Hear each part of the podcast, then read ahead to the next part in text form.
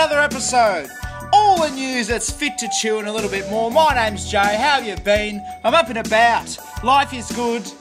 Food is abundant. And that's what we're talking about this week on Scoff.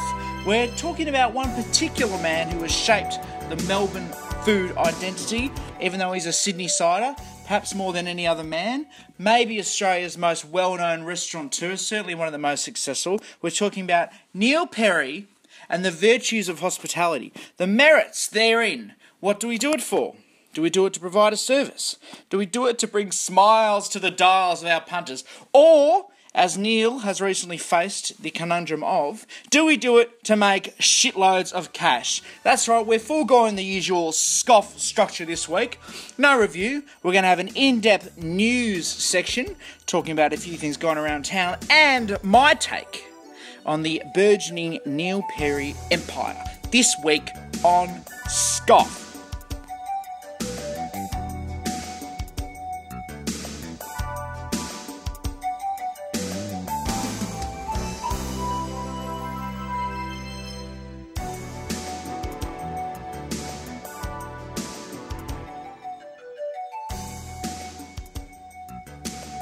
Melbourne food news to start off with. Could be construed as more Melbourne booze news, but they're all sort of combined, I suppose. Is that the question marks hanging over the almost forgotten Esplanade Hotel have somewhat been resolved with the news that the Sand Hill Road Boys are sweeping in and investing and possibly keeping it as it is. So the Espy, as we know, the iconic St Kilda watering hole where you can sit and drain a few cheeky tins on a, of a weekend and watch some rackety, just formed, average band play along in the background, or possibly catch a glimpse of a drunken footballer or minor celebrity, or even have a little perv on Julia Zemiro as she hosts RocKwiz. Has been closed for quite some time for renovations and basically looking for a rescue. A rescue from a desolate future in which the Espy was demolished and replaced with some sort of awful, soulless, black glass, polished brass, marble toileted apartment complex for just graduated law execs to splurge their entire life's worth into a mortgage to buy a a Waterview flat in some sort of cliched apartment complex with a name like Click or The Grove or Epoch or something inane and ridiculous. That is a future we have avoided. Sand Hill Road, as I mentioned, the owners and proprietors of the game changing Garden State Hotel on Flinders Lane, which you probably know from such incidents as lining up for an hour and a half on Saturday night only to be denied entry by some Kardashian esque door hostess because they're full and you don't meet the quota of once appeared on Offspring or played a few games for the D's. Where was I? Anyway, the Espy. They're gonna they're gonna buy it. They're gonna keep it as a live music venue. Hopefully, they're gonna keep the original idea that it's a you know it's a casual pub, parmesan steak sandwiches, nachos, chips. I don't want to see any emulsions. I don't want to see any expat, once Michelin starred county hotel chefs coming over and putting gels on my parma. I don't want a sphericated chicken wing with tomato consomme ice block instead of a parma. I want a big dirty parma. That's what I want at my my uh, my watering hole. Anyway, this is good news for the Melbourne live music scene in particular uh, which is sadly dwindling, and also for the St Kilda drinking scene. Been sadly lacking since the Espy had closed. One of the iconic St Kilda restaurants and pubs and just general sites, along with the, your Luna Parks and your recently reopened uh, Stokehouse, which we'll be reviewing in a future episode of Scoff. And the other news this week Interestingly, sadly, I'm not really sure what to make of this, and I'll expunge on that a little bit further in a moment. It's the news that Neil Perry, Australia's most celebrated restaurateur, possibly the most successful, one of the most iconic, probably my favourite, and I'll talk about that a little bit further on. And I don't want this to sound too harsh because I do love Neil, and worship the ground he walks on, uh, has sold his last restaurant to his burgeoning empire of uh, conglomerized. Is that a word? I don't know. Basically, he's combining all these restaurants into one. McRestaurant Group. Your Spice Temples, your Rosettas, your Rockpools bars and grills, your burger projects, they're all getting formed into one big melange, and the details will come in the next segment. But sadly, the last restaurant, which he sort of planned to keep, I think, separate, is the original uh, darling of his eye, Eleven Bridge, formerly Rockpool, which was formerly in the Rocks, and then at Eleven Bridge in St Kilda, in um in Sydney, not St Kilda, um, will close and become a Cantonese restaurant. Essentially meaning that Neil, for all intents and purposes, is out of the fine dining world. And you could argue whether Rosetta's fine dining, you could argue whether Spice Temple's fine dining. For my money, that the level that Rockpool was at, and I believe it was the Gourmet Traveller Restaurant of the Year as soon as two years ago, um, to close so suddenly is a damning indictment on the idea of restaurants and the virtues of hospitality and fine dining, which I will wax lyrical on in a moment. But that's the news. Basically, Neil's out of the game. He'll be the restaurant, the, he'll be the head of the group and the food exec and the consulting chef and whatnot and so forth. But his days of being the sole private owner of a restaurant are, are over. Um, end of an era in the Melbourne food scene. And we'll be discussing that a little bit more as we mix up our normal sort of setup on Scoff to discuss the Neil Perry dichotomy on this week's Scoff.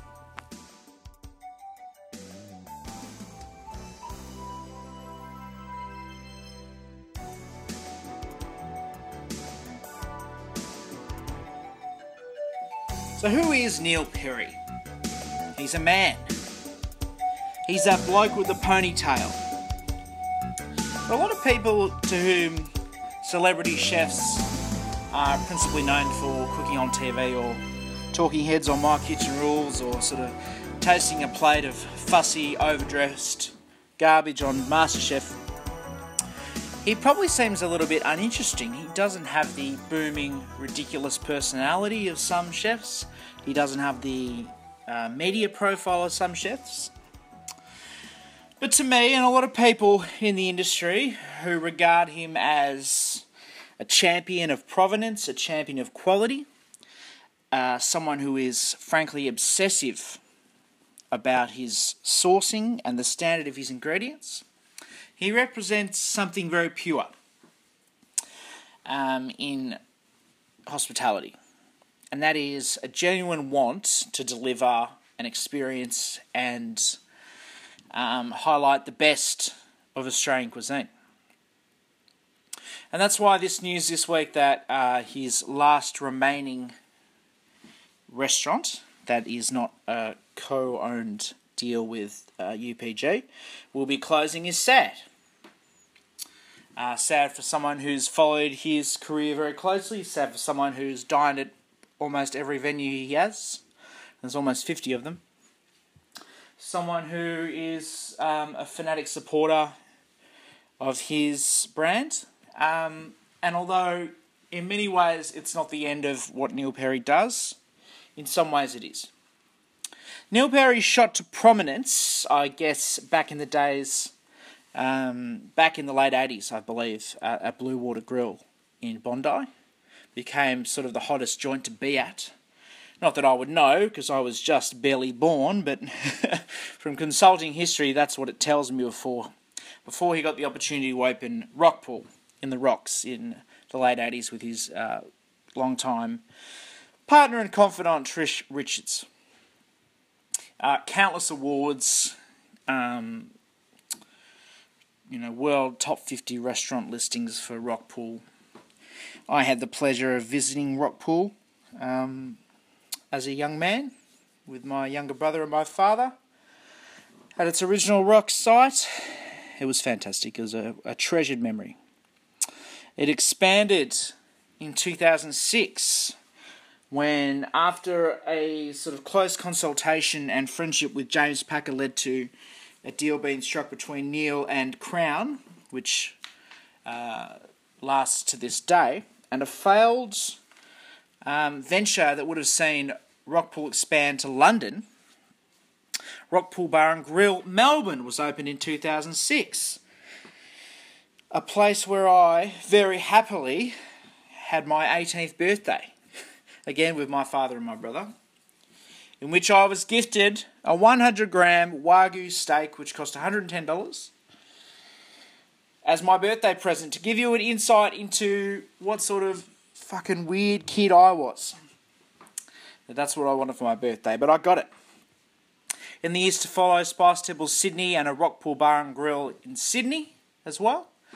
Um, Spice Temple being Neil's iconic provincial Chinese restaurant, Szechuan and Hunan and um, various other less exalted uh, regional cuisines of China highlighted there.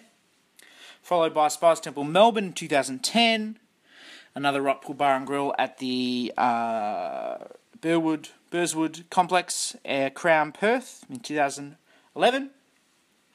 And then the sort of upmarket Venetian style Glitz house that is Rosetta at Crown in 2012. Uh, sometime after that, Rockpool moved from its iconic bridge location to 11 Bridge Road in Sydney. Not sure why, but it did.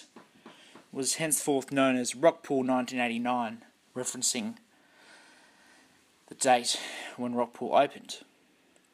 Neil, in the meantime, also struck up deals to be the executive chef consultant for Qantas and certainly a big player in the G'day um, USA program to bring eyes on the culinary world of Australia from America and uh, working on the food and consulting for all of the business class lounges and in flight dining on Qantas flights.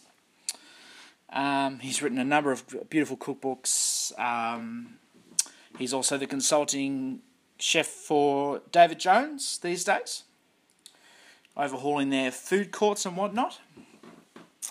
And his second to most recent venture outside of what we'll talk about today was Burger Project, which I think Neil would be the first to tell you is a direct rip-off of the Shake Shack concept. Um, I don't think there's any shame in that. Bringing quality, sort of house-made burgers in that traditional American diner style, combining it with you know good quality ingredients, um, and shakes and beers and things, and making it sort of sort of like a high end fast food option. And I have to say, as much as it pains me, as someone who is thought of to be the holder of all the secrets, all the little nooks and crannies, and the best little hidden spots around town, that when push comes to shove, I'd probably rather have a Burger Project burger over almost any other one. They are sensational. They've recently just opened one in Melbourne Central as well to go along with their Collins Street, Chadstone, and various other Sydney ones. That's that's one you'll see explode. I think in the next few years with this Urban Purveyor Group combination, you'll see um, burger projects everywhere, as they should be. They're outstanding. So with the news that Eleven Bridge will close, uh, I believe in May, um, and the in- incoming sort of mass expansion of the Neil Perry brand. You know, there's a Rosetta opening in Rose Bay in Sydney, which will be lush. There's uh, often spoke of sort of Northern Sydney and Parramatta expansion for Spice Temple and um, Spice Temple Junior brands and things like this. I thought we'd have a look at the deal which sort of has brought everything to the table here, and that is uh, Urban Purveyor coming to the table in late 2016 and offering Neil an offer he couldn't refuse. Now, Urban, Urban Purveyor Group, um, for lack of a better term, is a bit of a, a, feeder of the masses. They're sort of known for places like the Bavarian Beer Cafe, which has sort of giant locations, um, massive turnover, and massive alcohol sales. In the last few years, they've expanded around Melbourne and Sydney with brands like Fratelli Fresh, the frankly awfully named Fratelli Fresh, um, and a pretty bad reputation as well, I have to say. Um, the Italian restaurant in the city. They had a very briefly uh, run steakhouse in town called The Cut as well, which has since closed, I believe. A bit of a disaster. And they bought out Sake. Um, and expanding into sake junior. So sake is your you glitzy don't necessarily love Japanese food but would like to be seen to be eating Japanese food near a river in a city venue. It started in um, in Brisbane and then into Sydney and Melbourne. Got now for some reason they've got two venues in Melbourne. I don't believe I've ever seen more than three tables inside sake on Flinders Lane, just near Chin Chin. But all power to them. Apparently they're in a position to keep expanding. They've opened Sake Junior uh, in the city near Burger Project, ironically. And that expansion is on. So they're well on their way to a, sort of branding themselves as, with Neil involved and combining all his restaurants, to being one of the most, if not probably the biggest restaurant group in Australia.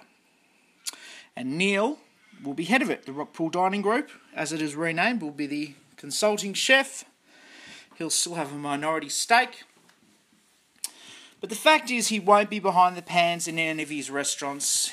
He won't be the driving force behind Eleven Bridge, along with his long-time sort of second in command, uh, Phil Wood, who is regarded as one of the better chefs in Australia, and who certainly, with the, the news that he'll be leaving the group, will be one of the most sought-after chefs uh, in the world as people line up to bring his particular brand of fusion food which isn't such a dirty word when you look at the way he does it, to their restaurants. So it's a sad time. It's it's the end of an era. You know, this is a man who has certainly been known as the mark of excellence in this country for, you know, close to 30 years. He's been a man who's been a champion of Australian produce. Um, but he uh, he's a man who's getting older, and he's a man who probably can't be um, diverting all of his energy into into all his disparate venues as he gets older, and particularly with the news that uh, this week that there are plans afoot to expand overseas. Um, obviously, the connections he's made through Qantas and the G'day USA program have meant that uh, the likelihood of a Rockpool Bar and Grill Los Angeles, I'm told, is a distinct possibility, as lo- as well as the aforementioned opportunities in London it's um, it's a great time to be Neil Perry, especially when you uh, sort of look at the reason this was all done. At the end of the day, it was money.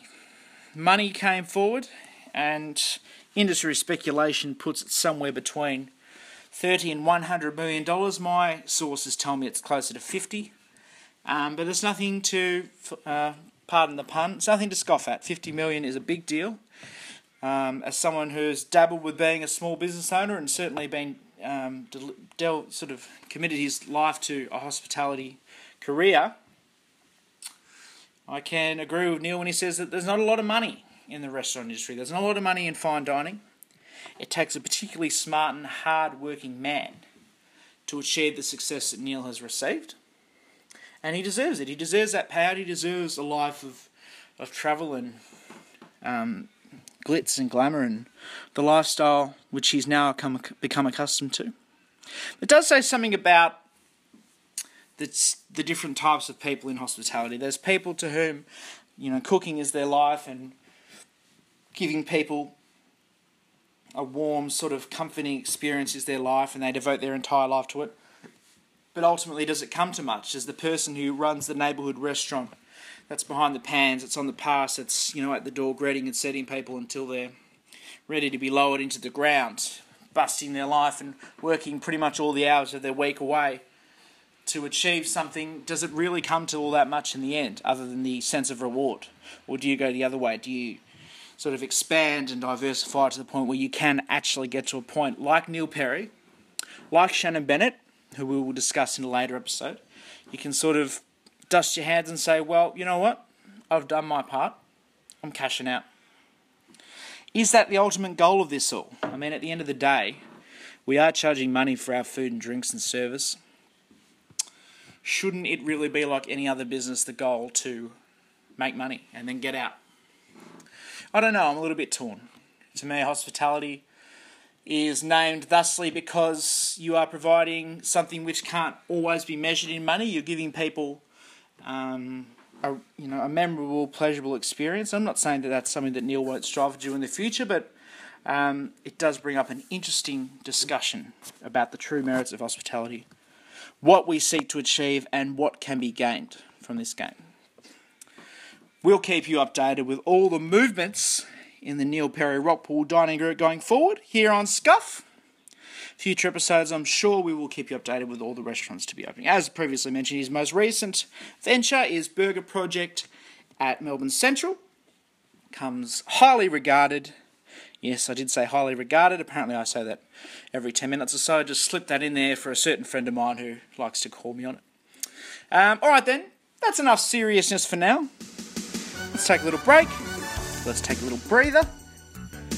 Let's have a little, why don't we have a little snifter of Calvados or something? Kick back and have a rant on Scoff.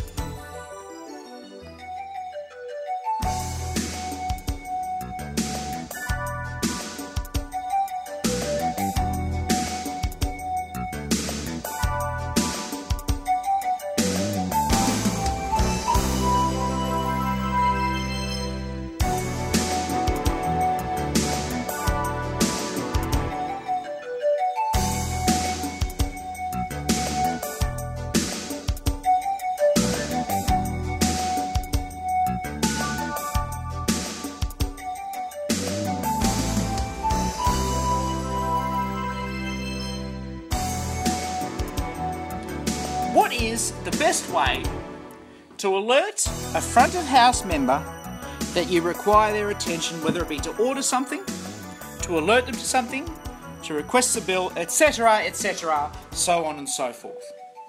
I will lay them out here for you in a simple way that can be remembered and applied to the varying situations.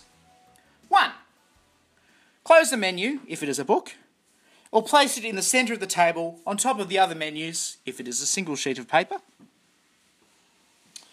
And then attempt to make casual eye contact with the person. And then just a gentle smile or a, a nod will probably suffice.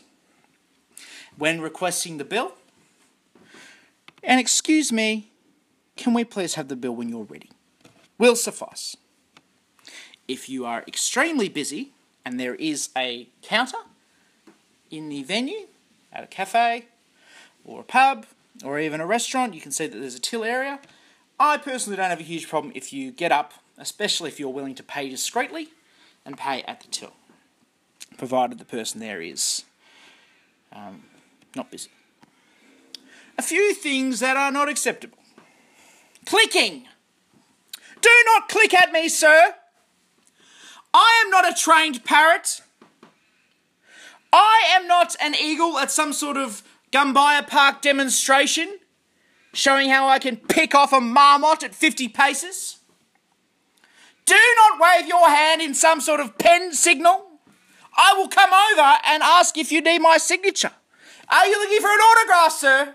I assure you, this podcast is not that well listened to that you require an autograph. Do not stand up and wave like you're signaling for help. You've been caught in a rip in Bondi and you're being dragged off to sea. Sit down. It's okay. Don't worry. You'll get your order at some point.